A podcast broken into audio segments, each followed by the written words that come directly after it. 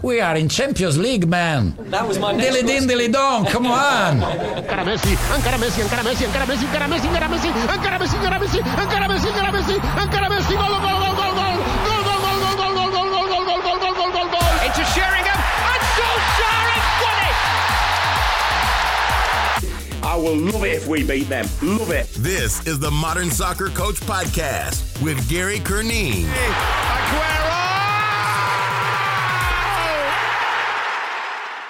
Coaches. Welcome back to another Modern Soccer Coach interview. Big one today. We are joined by Liviu Bird, head coach of Oly Town FC in USL 2 here in the States. We've had him on before. He's talked about analysis in his previous role as performance analyst with MLS club Columbus Crew. Today, we're going to talk about game models, and more specifically, we're going to talk about how to impact those game models in a short period of time in a condensed season which I'm sure a lot of you listeners have experience with. So it's a really, really good topic. Liviu has been generous and kind to share an example of some of his game model, and we talk about that today in the interview, and we show some clips here. If you would like a copy of that game model as an example, you can get it for free on the Modern Soccer Coach website. It's on the link below. It's an easy download. I hope you enjoy this interview. If you find it useful, if you find it valuable, please give it a like and please make sure you subscribe. I appreciate all the support. Here is Liviu Enjoy. Liviu, thank you so much for joining us again today on the Modern Soccer Coach podcast. Yeah, thanks for having me. Always fun. Interesting topic. So first time we've we've done we've done game model ones, but I don't think we've done a specific topic title like this. And I think it's a good time to do it because I think over the span of five years, game models have become more mainstream. They've become uh, definitely more popular, and that's a good thing. But also, then I think what we need to start talking about is how to communicate them better, how to be more efficient with them, and how to almost differentiate yourself as a coach within it. So that's what I wanted to get into today. We we both agreed on the topic, which was transmitting clarity in a game model.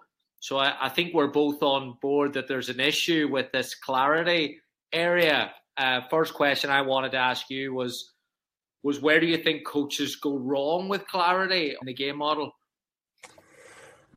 Yeah, I think the, the biggest thing is when you look at coaching, and, and for me, it's it's a kind of a three step process, right? It's um, I, I, think I learned this uh, alliteration on my my UEFA B course. It's me, method, and message. So me, so who are you? What do you stand for? Kind of what's your game idea?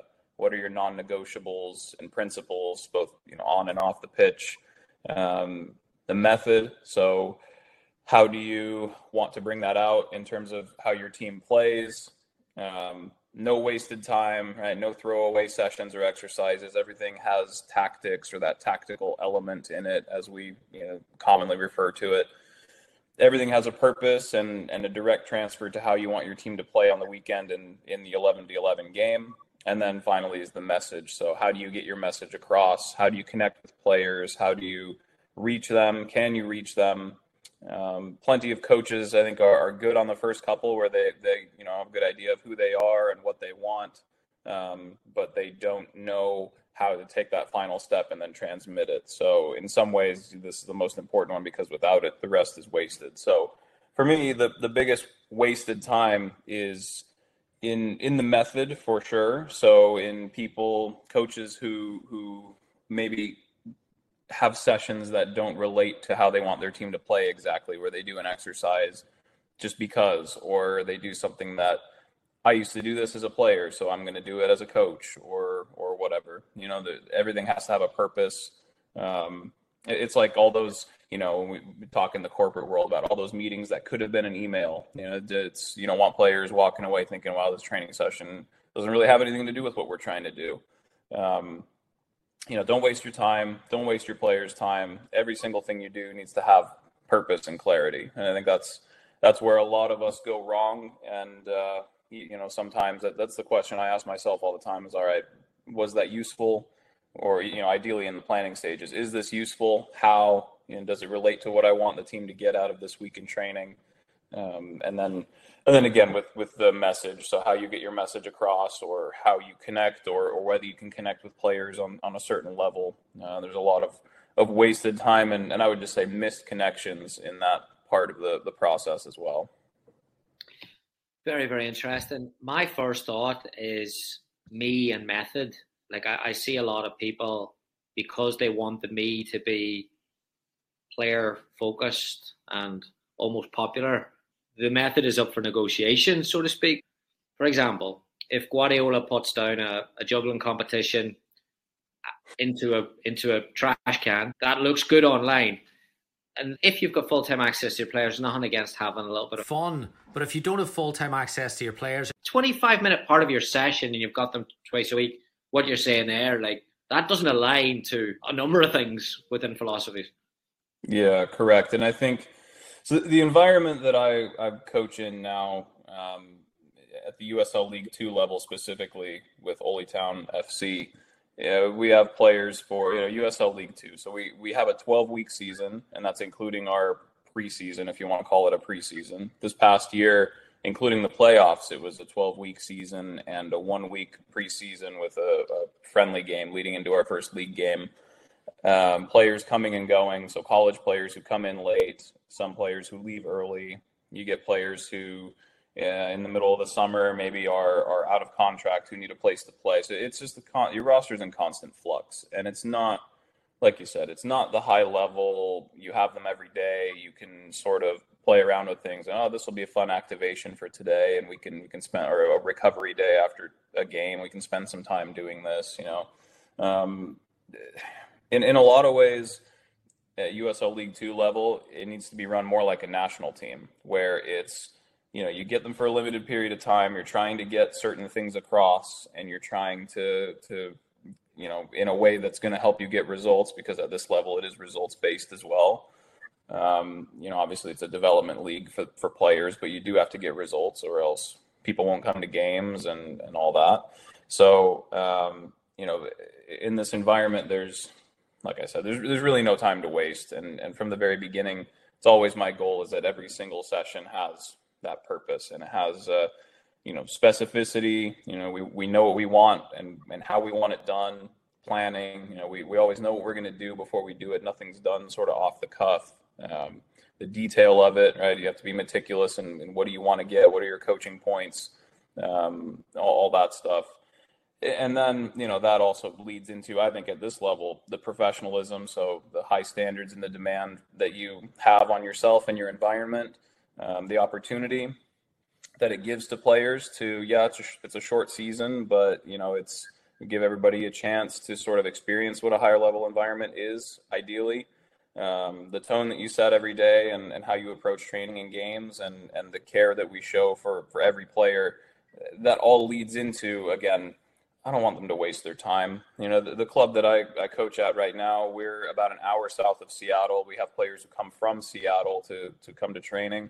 I don't want them to drive an hour and think, wow, that was a waste of time. And now I got to drive an hour back home and I didn't get anything out of that. So all of that kind of wraps in to, to the, uh, to what the daily sort of environment looks like.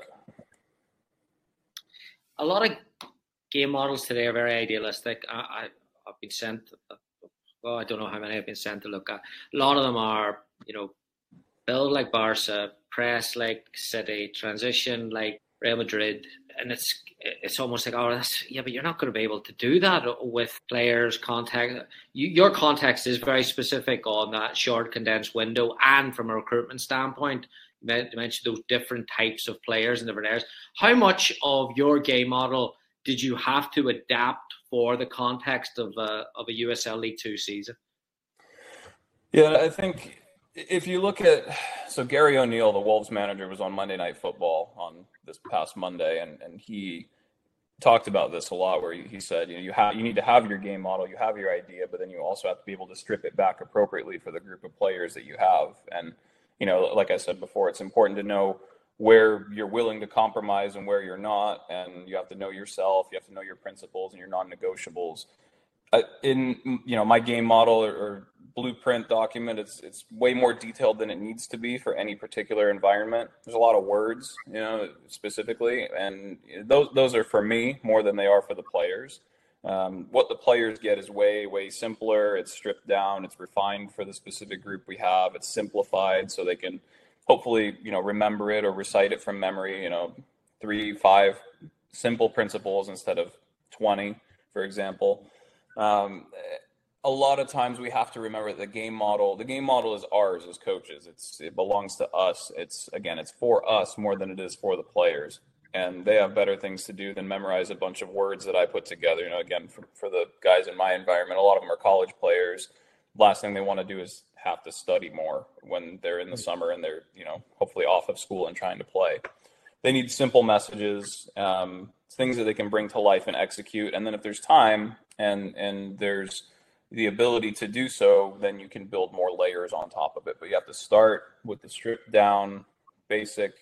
Um, this is where it really helps to know what you want because you can then look and say, these are the most important things. This is what I really want to get.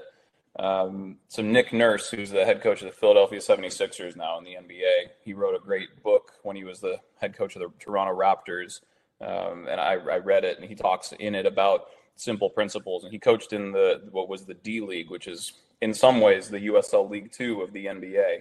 Um, he, he said that when, when their first season ended, you know, he sat down and really said, okay, how do we design systems and terminology that can be learned really quickly? How can we refine our system to what these players can handle in, in this amount of time? And the same thing in that league. Players come and go, and they're they're back and forth from the, the NBA and, and all that. Um, and so that he said that they spent a, a good amount of time just deciding what they were going to call their plays and what they were going to, you know, their offensive plays and defensive coverages, numbers or colors or other things they could easily remember um, and establish those principles. And Herb Brooks, who was the famous 1980 U.S. ice hockey coach who beat Russia, Miracle on Ice, he had a similar thing. I remember reading a, a biography of, of him and the on, on the forecheck he had uh, one principle that was real kind of illustrated this. It was backsides or eyeballs. So if you can see the player's backsides, then you can go in and you can press. And I think this is something that applies maybe in our game as well. But if you can see their eyeballs, so if they're in control of the puck and they're looking up the ice and they're they're in controlled possession, then maybe you can't press as hard because then they just play right through you. So um, just simple things like that, where you can um, you can really simplify but also not lose the content that you want in your simplification. I don't want to challenge and not coach education has, has done a lot of really, really good stuff. The one thing that I say the difference between coach education and, and real life coaching is that coaching is really, really time sensitive. And you're talking then about the, the impact, how to, like the D League analogy, how to get this to the players as quick as possible, condensed season, without having them study and and doing all that thing. And I think more of this should be challenged on coach courses because then that makes you think about how you communicate and how efficient you are with your communication. So, are you saying then that less is more almost from a step one? Listen, I've got 50 principles. Uh, you're saying, yeah, can you get those down to three, four each moment or less, or, or what's a good number?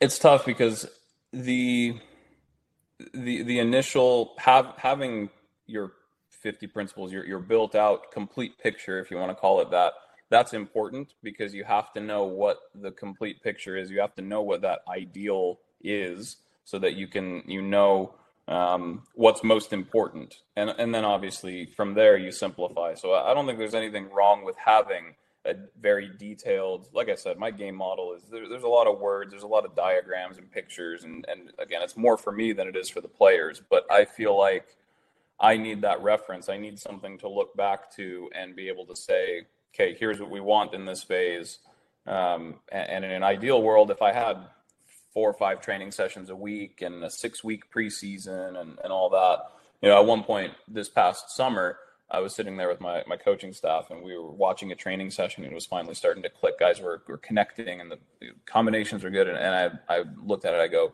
you know, we're about six, seven weeks into the season. At this point, we would be in a professional environment, we would be about ready to play our first regular season game. Versus in this environment, we're halfway through the season. So um, that that just shows you kind of the the difference is that you have to have something that you you can that is that complete picture, but at the same time be able to strip it back when you need to and say what what's the first step? And i think that's that's really more than anything that clarity of communications. Where do you start? Because that's where every team is going to be at the beginning is is at the very basic especially if you're not working with players like kevin de bruyne and erling haaland and you know those guys. It's going to be a lot more basic and it's going to be from a starting position that is way closer to zero than where they're starting from. And so having that complete picture is important, but then obviously understanding what's the basic level and how do you layer on top of uh, one another. That was one thing that that's one thing that I do think good traditional coach education does is that you have instructors who teach you how to layer coaching points and how to layer principles on top of one another. The chances that some of those players coming to the team will be exposed to some form of game models, like suppose is pretty high. It's probably, I would guess, 50, 60% of them know reference points and, and principles and that there. If you were to if you were to put yourself in their shoes, where do you think are the differences when they get into your environment in terms of where do you focus more on? Like where where where would you say a player is impacted that's different maybe from another game model? A, it's a good question. Everybody, obviously, every coach has their own emphasis and their own way that they see the game. Um, I, I, stress a little bit more on the um, simplicity of of the way that they play, and in terms of, I feel like we've gone in this country in a lot of ways. What I see is a lot of players now who want to play that possession based game, but they they I think they misunderstand what the purpose is, right? Because the purpose of the game is to score more goals than the other team. So what I see a lot is players at that higher level who um, their body shape is, you know, they're oriented backwards, so they have to play a backward pass, or they play a sideways pass, or the wingers come really deep to find the ball when really, you know, I would want them threatening the last line so they can get in behind, um, that sort of thing. So I think for me, it's in, in the attack. Again, if we're going to strip it back to the the real um, the real simple principles, which I think is important. You know, you, first of all, is positioning. I call it rational occupation of space. You know, obviously that's kind of a positional game model term. From there, you know, you play forward if you can. I think that's that's the big one. If we can get into the front half in six passes or fewer, then I'm happy with that. Um, I think a lot of times, again, we we do these you know six to ten passes and we talk a lot about back half possession and that's all well and good but then what happens after that? You know it's you only get to the halfway line and then you have to go the other half of the field to score. Um, so being able to play forward if you can um, get numbers around the ball um, counter press when you lose it you know th- those are real basic elements that I, I try to implement from the start. Again that's just the attacking side defensively. You're looking at you know something different but um, you know, it's for me again. I try to keep things simple and and keep the ideas basic enough, but also you have to have a framework and you have to have a reference point for the team to build off of. Hello, coaches. You asked and we delivered. One of the most popular requests we get on this channel is passing warm ups, and it's not the regular slow way to be passing exercises. No, what coaches are looking for is the one touch, intricate combination type exercises with that emphasis on quality, technique, and tempo. So, we have decided to put 30 of these exercises together and release them on an ebook that you can get access to right away. If you're a youth coach who's looking for some extra technical work, or you're even a college coach or a club coach working with older players looking for some warm up exercises or some pictures to align with your tactical objectives, we can help you out. Our new ebook, 30 passing practices, is available on the link below. It's a PowerPoint that includes video, session details, and coaching points on each slide tons of ideas, tons of different pictures, lots of adaptations. You can get it on the link below or at modernsoccercoach.com slash shop. thanks for the support and enjoy. That individual piece, uh, you talk about the body shape, and I think that's a, that's a really interesting point there. Where, of course, you see some of the Guardiola clips where he's maybe talking to Sterling or he's talking to someone on the training pitch and he's he's moving his you can see the hands going everywhere. He's very animated coach. He's talking about and he can get a work out what he's trying to do.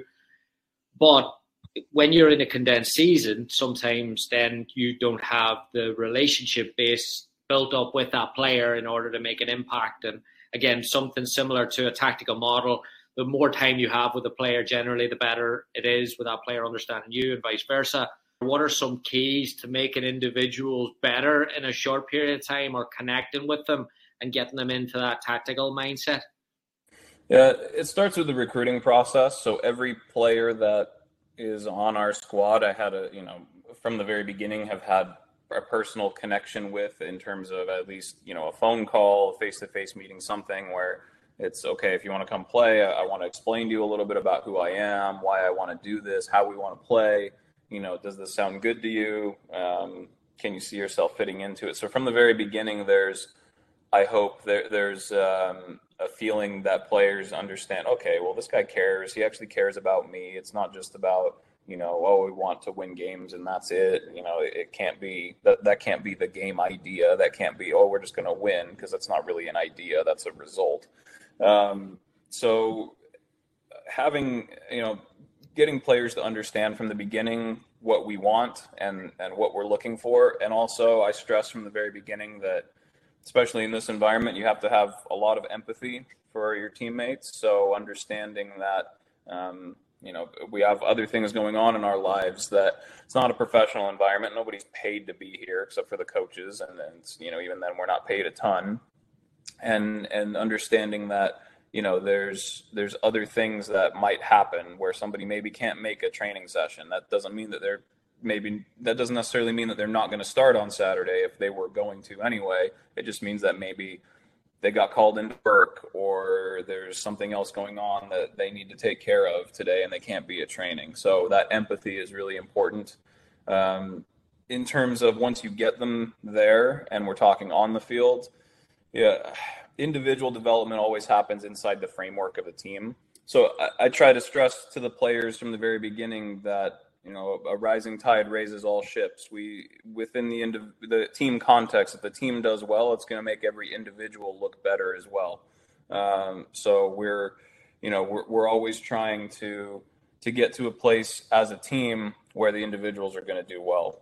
I don't expect that players won't have their individual goals. You know, a striker is going to want to score 20 goals, and they're going to want to be the leading scorer and, and all that. Um, and that's important for them to have individual ambitions, especially at this level, which is again, it's a development level.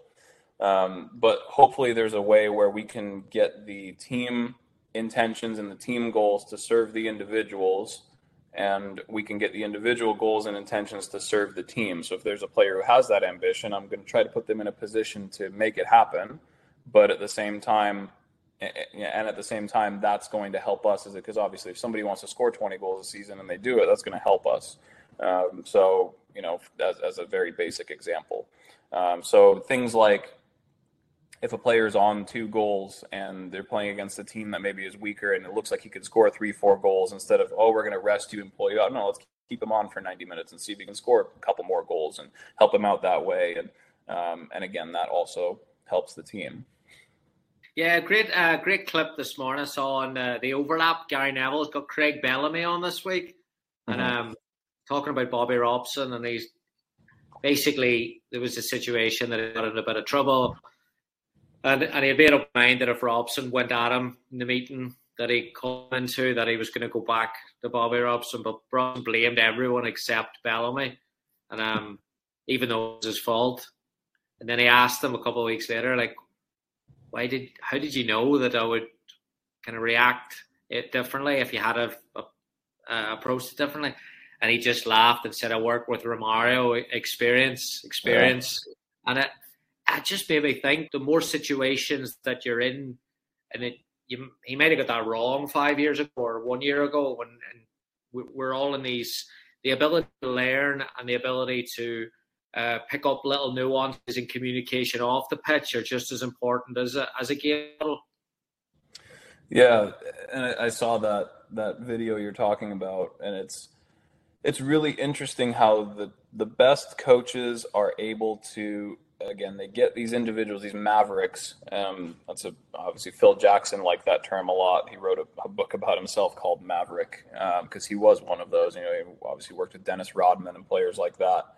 You get these guys who if you have the ability to to get their individual goals and their individual personalities to fit into what the team is doing and you get the rest of the team to understand this guy's a little different but he's going to help us and and obviously it has to work and it has to be true. It can't just be somebody who's being who's doing whatever they want for the sake of it. Um, but if you can get everybody to sort of meet and, and, and kind of again rising tide raises all ships if we can all sort of come together and and raise the level of the team within what we're doing individually then uh, there has to be a little bit of room for people to be themselves. We can't expect that we're you know we're, we're not trying to hopefully we're not trying to create robots. We're not trying to create um, you know the same you know clones copies of of you know it's not copy and paste. It's everybody should be able to and should have room for some individualism and to, to be themselves um, ideally in, in those best environments. It's that balance isn't it? It's, it's we were talking texting about the the diniz interview with jamie hamilton about the the balancing between structure and creativity or freedom, um, which I think is there's a there's a fair bit of this going on in the coaching community at the minute about about how to do it. And Jamie is quite clear in that Diniz does have a framework. It's not just I don't think there's any coach that's playing at a reasonable level that's going out and and chuck. Although I would love to see it, chucking the balls out to saying, "Go on ahead, play." It probably wouldn't work. So, where are you flexible in that freedom part? Is it in areas of the pitch? Is it with certain positions? Is it certain moments? Or is it no freedom allowed in your style? Yeah, I think what you said, I think, is really important in that there is a structure. There's always a structure. There's always some sort of, if you don't want to call it structure because it seems too rigid, then maybe there, there is a framework, there's a, an idea and then how the players carry that out should be up to them. So the the the communication piece, so the tactical principles, um, the basic ideas are need to be the same so that everybody's on the same page. Um, and so you know, if if uh, for example a, center back decides that he's going to cross over and and dribble and do whatever he wants, and he's going to make runs up the pitch and stay there, that doesn't help anybody. Um, so, you know, there has to be an understanding that okay, here's the the framework, here is is the the basic idea, but then for me, I always want to allow individual players to make decisions that make sense in the moment. So if a player receives a ball my so my coaching points often end up being okay freeze have a look at this. If we position ourselves like this there's option one option two option three. Which one do you do? You choose. It's based on what you see what you think you can pull off what maybe what the opponent gives you. So what i like to do is in in all situations and in all um, parts of the field every phase of play i like to when it's possible give options. So to tell players, here's if you set yourself up like this and everybody follows this framework, then you can have option one, two, and three. And then okay, we pick one, and then they pick one, and you know if we're doing a walkthrough, for example, they pick one and go, okay, now ball is here now. So now, based on this and based on the framework, option one, two, and three, go ahead and pick one, right? So ideally, there's always an ability for players to inject their own decision making to to have their own um, to, to make their own stamp on the game. Uh, and and you want players who are are willing and able to do that. And, and again it's development level. This is where those players learn. This is how you get in that higher environment and and figure out what works and what doesn't. And you know then we look at it maybe on film or you know either as a team or individually and say okay here's option one, two, and three. You went for option four, which is not really an option, and here's why, right? So, um, you know, just again, giving options, giving choices within the framework is ideal. It's it's not nobody wants to be okay. Do this now. You do this, and then you do this, and it's like this every time, no matter what. I, just don't think that really works anymore. Maybe, maybe it used to a little bit um, when it was a little bit more, okay, here's what the coach wants. I'm going to do it. I'm not going to think. But now it's always, and I always encourage the discussion as well with players, look, okay, but why? Why do you want me to do this? Why do I move here? Why do I need to stay here instead of moving here or whatever? And, and again, that goes back to the game model, having that complete picture. And you can say, okay, well, here's why, because I want this, this, and this.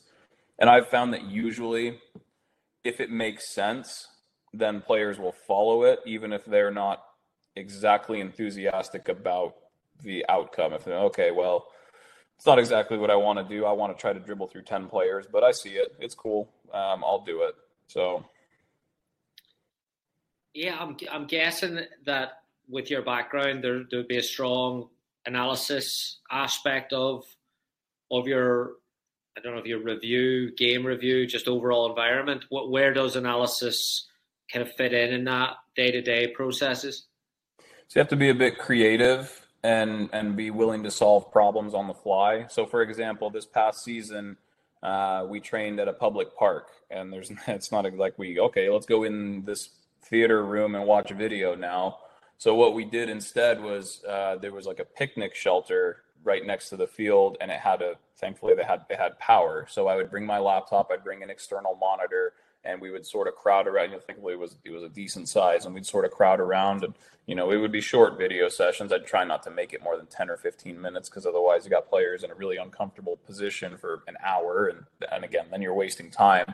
Um, but you know, sometimes you have to be creative. You know, you bring the iPad out and maybe show two or three individuals. Say, hey, you guys come here, watch these two clips from this game. Let's, you know, let's talk about this.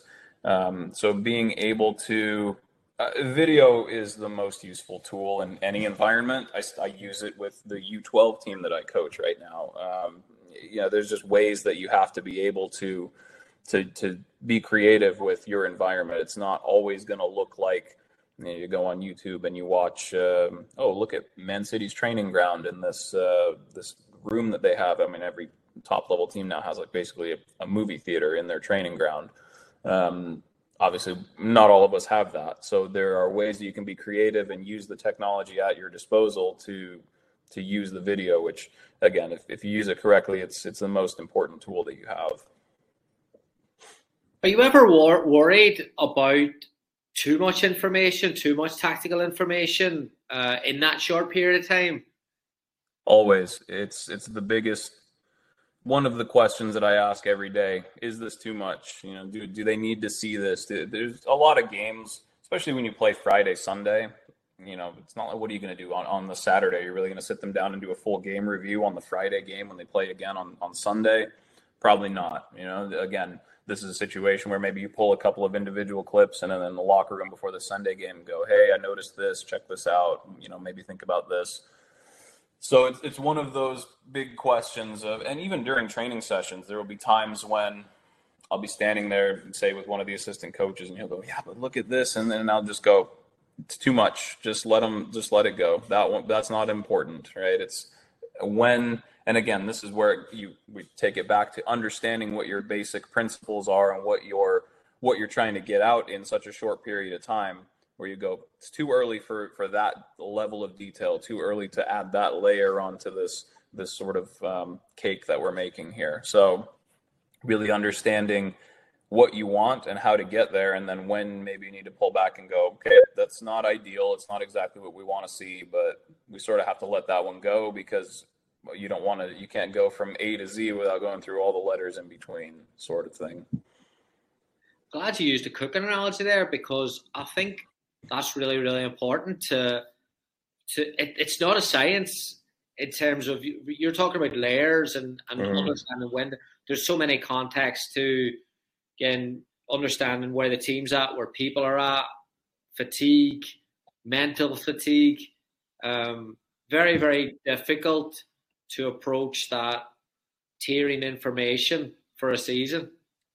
Yeah, and you hear top level coaches say this all the time in press conferences where they get asked, you know, what, if this situation happened again, would you react the same way? And and the answer is, I don't know. I mean, it, there's so many things that, so many pieces of the the context and external factors that go into it. You know, are they like you said? Are they tired? Are they, you know, or did, did we just have we won three games in a row? Have we lost three games in a row? Where are they up here in terms of their thinking process?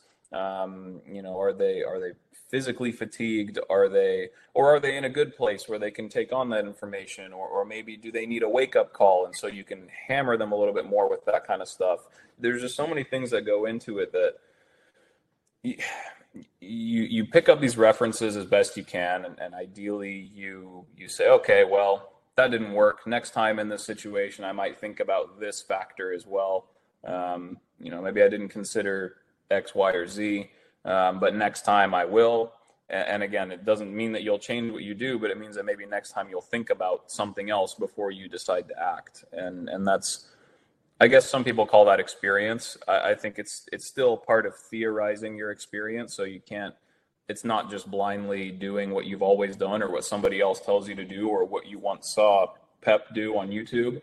Um, but it's it's important to have um, those references sort of built up to where ideally you you know in the next situation what what you'll at least look at to maybe make a different decision or maybe make the same decision uh, alongside the the facility and, and, even staffing you've got a short window so you, you don't have 20 s&c coaches and, and rehab and all that there. But i'm guessing you've got a game model that's you know you're, you're, looking to be expansive in the build and you're looking to win the ball back quickly and press high then obviously physical demands are quite high. How much of the physical demands go alongside the game model? And if so how do you manage that in a short period of time of training with little to no preseason yeah everything's connected there's no I know traditionally we think of you know the the old four pillars model: technical, tactical, physical, psychological, and, and I think a number of people and a number of sources have debunked that um, in recent years. So I don't think I need to go into it now, but um, but there's every single element is always present. It's you know uh, okay, it's 100 degrees this week and we're playing on turf. Are we going to high press? Probably not. You know, or or not for 90 minutes anyway. Um, things that we need to take into consideration the fact that we have limited subs in this league versus in college it's not unlimited but you know it basically is because there's reentry and there's all, all that kind of stuff um, you know things that you do need to understand within the context of what you're trying to do but at the same time that doesn't necessarily change what you do or what you want to do, but maybe it changes how you get there. So if I want a team that now suddenly has limited subs and it's hot instead of, you know, college season in the fall when it's, you know, I mean, I don't know what it's like uh, elsewhere, but in, in Washington state, it's like 45, 50 degrees this week. It's freezing up here. Um, you know, you, you can press for a little bit longer because it's almost like, okay, I want to run versus in the summer when it's 90 degrees here and we're still playing on turf probably a little bit of a different idea. Um, so this is an example of, of how I did kind of tweak what I want to do. I have a couple different ideas in in defending from the front, where one model where it's maybe a high pressing idea, and then another one where it's a little bit more middle block. Let's be patient. Let's let's wait for a couple of triggers. And, and early in the season, last summer, I came out and said, okay, we're going to high press this game. I think this team that we're playing against doesn't play out of the back very well we'll we'll go kind of man for man in some ways, and we'll press this and do this and force them here. And I looked at it on video. I looked at it on a tactics board. I go, okay, this looks good. It'll work. We did it in training. It kind of worked, at least enough to where I thought, okay, well, in a game situation, they'll get it. They'll, you know, they'll they'll get there after a few reps. And then honestly, it was a total disaster. We we shouldn't shouldn't have done it. Shouldn't have done it. Um, should have realized that. Again, all those factors: limited preseason, limited training time during the week. I think we did one training session on it, maybe two, before we went into the game and tried to do it. Um, all of those things should have been red flags to me to go, nope, it's not going to work. Don't do it. Um, if we had this team for six weeks and then it was our first game and we'd made it, been able to work on all that, then maybe. So after that, I sort of, and, and is where it comes in the empathy part and, and being human and, and a little bit vulnerable. After the game, we we looked at some video as a team, and I I told the players, I said, okay, first things first. I'm sorry. This this was on me. We lost, by the way. Uh, I said this was on me. Shouldn't have done it. I thought it was a good idea. It obviously wasn't. We're going to do something different going forward, and next time we play this team. And uh, so, you know, and it, and again, I think that creates a little bit of buy-in because then they go, huh, all right, this guy actually cares enough to to first of all think about these things, and secondly to not just go, oh, well, you guys, you guys didn't do this. I told you to do this. Why didn't you do this? Or maybe you sit back and go, that was a bad idea. So, um, you know, it's it, it, all of these things sort of wrap in and, and and again this is why it's important to have those options i think in the game model where we go okay here's a structure. Either you do this or you do this. Is it on to do this? So is it on to high press? Maybe not. And not just because of the game situation maybe because of the external factors. Maybe it's not on. We can't do it. So then okay option one is no longer an option. So now what's option two? Um, and it's not you know when pep came into to man city everybody was talking about. He needs a plan B. He needs a plan B. There needs to be a and, and this idea that your plan A and your plan B need to be polar opposites mm. again I think has been proven very wrong where now it's not you know plan A is to play out of the back and plan B is to play direct no okay maybe plan A is to play out of the back doing this plan B is to play out of the back doing this because that's not going to work or it's not an option. And then maybe plan C is, is a step even farther. And okay, now we're going to try this because this and this aren't working. So uh, within that is, is, and they're all connected and they all make sense because if you do this, this one instead, where you have a plan A and a plan B that are polar opposites, suddenly the players are going, wait a minute, we were doing this and now we're doing this other one what is this guy doing? Why are these? Why there's no consistency here? And so I think that's another um, another piece where coaches maybe go wrong with this, and, and, it's another way to let players in on your thought process and go, okay, this isn't working. Here's why. We're going to do this one instead. If this one doesn't work, maybe we'll try this, and and they can hopefully follow a little bit, and they follow along. And they go, okay, it makes sense. It's logical. It's rational. It's not one week one thing, next week another thing. Yeah, that example used about like a, a, game plan that's that's not going right and it's probably for all to see. Well, how would you or how do you assess a game plan that is is maybe in the middle where it's not easy to see whether through result or or who's on top? Like how do you judge the game model immediately after it? Yeah, one of the things that we did really well this past season is we were definitely a second half team. So we had this ability to so you know we'd play the first half and it would go however it would go. And then we were able to sort of analyze in the moment uh, and at halftime get the right messages across that in the second half we were able to to improve. You have to be able to analyze during the game and see where you know what your areas of emphasis were for each position each unit each uh, each area of the field and and in the first half you have to look and say is that working? Is is it working in the front half? Is it working in the middle third? Is it working in the back half? Is attacking defending? Um, and and if it is then great. Emphasize maybe re-emphasize it. If it isn't then you need to understand why and how you can fix it quickly. MLS environment, Columbus Crew, and the success you had there. What what are some takeaways from from managing all those different facets of the day to day, the science, the data, the analysis, the scouting, obviously the coaching. Uh, what are some things you went away from there and said, I'm definitely, definitely using that? The the biggest thing that I thought we did right was that everything with everything we did, the football idea came first. So what we wanted to accomplish on the field was always number one. And you can get bogged down in all the other things at times the the data and the science and the you know the all of that stuff the periodization where you are in the season what you can do. But the football idea has to be number one and it has to be everything else has to be in service of that not the other way around. I think that was the biggest thing because um, we were working with some pretty heavy constraints as well because it was the covid season and, and and all that. So there were some really heavy sort of restrictions And I thought that was one of the reasons why we had so much success because we were able to take those ideas and those restrictions and say, okay, we still want to play like this. So how are we going to make that happen with these resources, the, the sort of issues, the external factors that we have, and how can we be creative and problem solve to make sure that on the field we still get what we want out of it.